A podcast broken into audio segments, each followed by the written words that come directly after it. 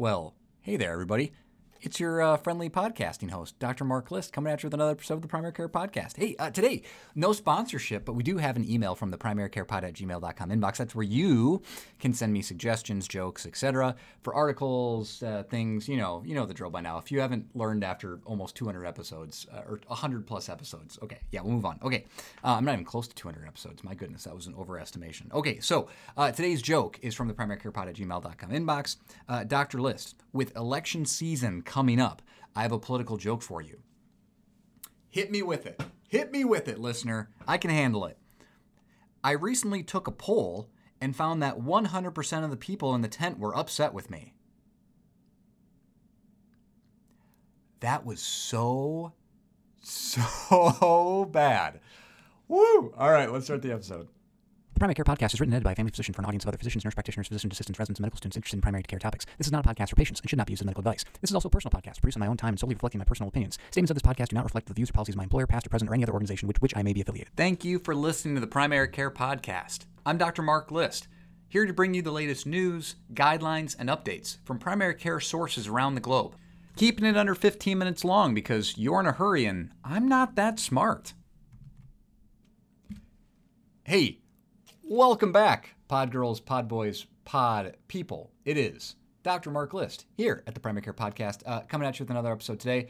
I'm going to click into the uh, the article today because oh my goodness, party people, do we have a spicy? It's a spicy article. Oh, it's so spicy, A- and that is uh, it's not going to matter to our international listeners too much because uh, uh, you know you guys don't do this as much, but randomized control trial of screening colonoscopies. And spoiler alert, it didn't go as the colonoscopy uh, uh, uh, favoritists uh, uh, thought it would. Okay, so New England Journal of Medicine last month here in October. Um, actually, that is this month as I'm recording it. Durr. Okay, so.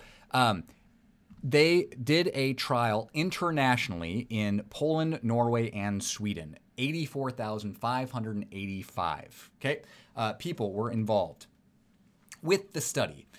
And in this study, they invited 2,000, uh, sorry, 28,222 patients in the 55 through 64 age range bracket for to get a colonoscopy. Invited, important note, invited 22,000 people uh, for to get a colonoscopy. Okay, and 56,365 people to participate in the usual care group. Now, uh, I am not familiar with the guidelines uh, for colonoscopies or colorectal cancer screening in Poland, Norway, and Sweden, and the Netherlands. By the way, I did not mean to uh, to cut those people out in, in the Netherlands, uh, but uh, they were they were designed to do the usual care group, the usual care provided in those countries for colorectal cancer screening. I'm assuming that means standard care with FI, FIT testing uh, and some of the uh, more uh, DNA-based testing protocols, fecal occult bloods, etc. And uh, they did not go into details in this study. So they followed up for 10 years. There were no major perforations or screening-related deaths, but the the results were quite surprising. And to they, you know, people expected this study to show that colonoscopies performed far superior superior than kind of the less aggressive care. Well, at 10 years, the risk for colorectal cancer, okay, was 0.98% in the invited group and 1.2% in the usual care group with a risk reduction of about 18%, right? So the number needed to screen to undergo uh, colonoscopies to prevent one case of colorectal cancer was 455. Okay? Now, the risk of death from colorectal cancer. Sorry, my wife is texting me. Sorry if you heard the beep. The risk of death from colorectal cancer was 0.28% in the invited for colonoscopy group and 0.31 in the usual care group, which, as you can imagine, was not statistically significant. So there, a little bit of a little bit of kind of uh, backlash came hard and swift from a lot of American gastroenterology associations, uh, basically overhyping this study and that the study was bad, et cetera, blah blah blah blah blah. There are some big caveats, though, that I wanted to talk about. The fact that this colonoscopy study really underperformed uh, compared to the usual care in these European countries. So, background information, and that is we have pretty good studies of colorectal cancer screening with other entities, right? Uh, FIT testing, okay, fecal immunochemical testing. I don't know why I said FIT testing. That's like ATM machine because the M stands for machine. Okay, anyways, we have pretty good data on FIT. We have pretty good data on uh, you know cancer DNA based stool study testing. We have pretty good data on sigmoidoscopies, right? Now, in the past, based on limited cohort studies, colonoscopy it was estimated to have an associated 40 to 69% decrease in the incidence of colorectal cancer. Why? Because you'd be catching more polyps before they became colon cancers. And so you'd snip them out, thereby preventing colon cancer in the first place.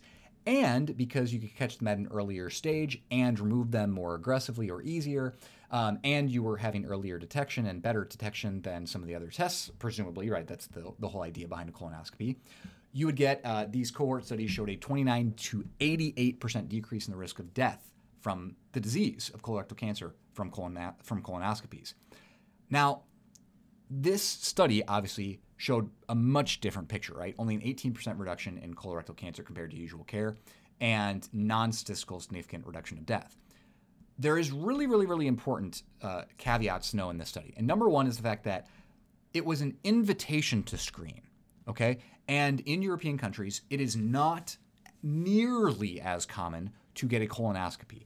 And in fact, uh, in this study, they talked about how in the trial data, especially in Poland, for example, some of the only people that routinely choose or opt to go through colonoscopy uh, are people with high risk, right? Strong family histories that are more at risk.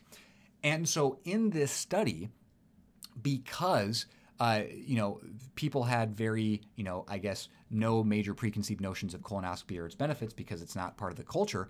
Only 42% of those offered colorectal screening in the cancer in, in the study actually underwent colonoscopy. Only 42%. In the United States, you know, our rates are closer to 70 plus percent in a lot of areas, right? Um, and so this isn't really a real world scenario for how it works in the United States because, I mean, not quite half, but you know, just barely over half of the normal opt-in rate than what we get in a normal population. Okay. Uh, number two, one theory also is that the benefit to colonoscopy isn't going to be seen really at 10 years. It's going to be seen long term because you're going to take a it's going to take a lot longer for those small little polyps to develop into colorectal cancer. And so only a 10-year follow-up isn't long enough. You need at least 15 20 25 years right? And this trial is going to go on and and report at 15 years and and past that. So right there is some like maybe this will impact data maybe the data will look better however this study really questions the United States big push towards colorectal cancer screening with grade A quality evidence for colonoscopies as the first line, right? And we've talked in this podcast too about, you know, we can now safely offer, you know, these uh, stool-based testing uh, as the fit testing, uh, you know, the DNA-based samples. We use Cologuard here in my office, right? Not to promote any brands, right? Um, but compared to fit testing, right? This study, at least, doesn't show as much of a benefit as you'd expect for the cost and the necessary intervention, right? The prep, the time off of work, etc. That fit allows you to avoid, right? Some of the DNA based stool studies uh, allow you to avoid this kind of detail. Additionally, right, it begs the question are we really getting our bang for our buck with colonoscopies versus sigmoidoscopies, right? In, in, other countries, sigmoidoscopies are far more common than colonoscopies. And yet in the United States, uh, because colonoscopies are incredibly lucrative and very successful, uh, we've always just assumed that based on cohort studies that in randomized control trials, we'd see the same type of benefits. But we absolutely did not see this in this randomized control trial. There was one other argument that I saw, which actually does have some merit, and I've actually talked to a friend of mine who is uh, does colonoscopies regularly, and that is the the quality of the colonoscopist, right? The physician performing the colonoscopy does make a big difference. For every one percentage point in the increase in adenoma detection rate, is associated with a 3% reduction of future incidence of colon cancer and a 5% reduction in colorectal cancer related deaths. So, if you have a endoscopist that is very good at finding adenomas and removing adenomas, right, before they become cancer, that greatly improves, greatly increases, greatly improves the value of that colonoscopy. In this trial, only, uh, sorry, in this trial, about 30% of the people performing endoscopies had a detection rate below the minimum recommended th- threshold of 25%. Now, again, that's picked out of the air, but that's kind of the standard of care. And in the United States, the rates tend to be a lot higher than that. We find more adenomas. Uh, again, the better you are, the more colonoscopies you do, the more the better you are at the procedure. That is just a technical uh, process, and that's that's well documented in the medical literature. Um, and I will tell you that um, this is something that my friend who does colonoscopies uh, also says is very important. That you need to do a good quality prep. You need to be able to see the tissue you are working with, and you need to have a skilled person doing the procedure because it makes a big impact on not only cancer rates but also death uh, improvement in, in mortality rates. And so this study also validates that as well. Um, so maybe that that that these were done in countries where you know their endoscopists aren't as practiced, don't do as many. That's a little uh, Americano-centric, I think, defense of colonoscopies. Uh, I think that's a, a little weak. Um, this was a randomized control trial, and it failed compared to standard of care. Uh, again, for those international listeners, are probably not going to be surprised by this. In most other countries, colonoscopies are not the first line, right? Um, I believe in the United Kingdom uh, and uh, a lot of Europe, uh, FIT testing, uh, DNA-based stool studies are the first line, um, with sigmoidoscopies as a close second, um, or sigmoidoscopies are the follow-up test if one of those fit testing is positive. I think that's the British um, recommendation, if I remember right. And um, so colonoscopies again are a very uh, Americano-centric uh, principle. And again, I have a very strong bias that I think that it is heavily driven because colonoscopies are so lucrative, not only to physicians, but also to hospitals and outpatient uh, cancer screening centers, right? In my organization, everything is done at the hospital, but there's a ton of outpatient GI docs and outpatient um, endoscopists that make all of their boat payments and multiple house payments because they own the facility that does the colonoscopies. They do the colonoscopies. Their partners are the ones doing the anesthesia if anesthesia is required. And they all keep all that money in house, and it's quite lucrative. So, again, I would be very interested to, see the, a randomized control trial where it's not standard care in these European countries versus 42% screen, right? Versus 100% screen, right? That would be the better trial. And hopefully we see that better trial. And hopefully we see this in the United States where randomized control trials about people opting in or opting out. Again, that can also get kind of messy because people that opt in are probably more likely to have higher risk features, um, family history, et cetera, maybe more at risk. Um, so maybe that's not the best test to do in the United States. Um, and I, again, I don't think you'd pass an IRB at this point, given the United States um, fascination and and focus on colonoscopies for colon cancer screening, it would be very hard to pass that through an IRB. I can guarantee you that that'll be a really difficult study to get past in the United States. Again, hopefully uh, our European colleagues can help us with this. Um, but also, uh, big note that colon cancer rates are tend to be higher in the United States as well um, due to diet and obesity. Yay, America. Okay, um, I think that's enough for the topic. Uh, my take home is as of this moment, I'm still going to follow guidelines and still going to recommend colonoscopies. I'm not going to push for colonoscopies versus uh, stool-based studies, fit testing, uh, Cologuard testing, uh, nearly as maybe as heavily as I would in the past. Um, again, it's only one study. It's not a great study because I talked about all the limitations.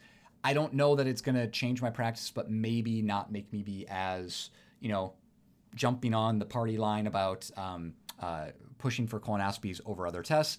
Um, and I think a lot of my patients have uh, opted for the other testing versus colonoscopies when I present them with the options and give them some of the details. So um, hopefully this was a helpful look at this study. Um, it's a good kind of sobering maybe realization that colonoscopies are not going to be better than sigmoidoscopies. Maybe in 10 years, we're going to look back and be like, oh my gosh, why did we do so many colonoscopies? Ridiculous, United States. What were you doing? And we'll be all switched to, you know, DNA testing, fit testing, etc. Maybe we'll all be on uh, sigmoidoscopy plan by then.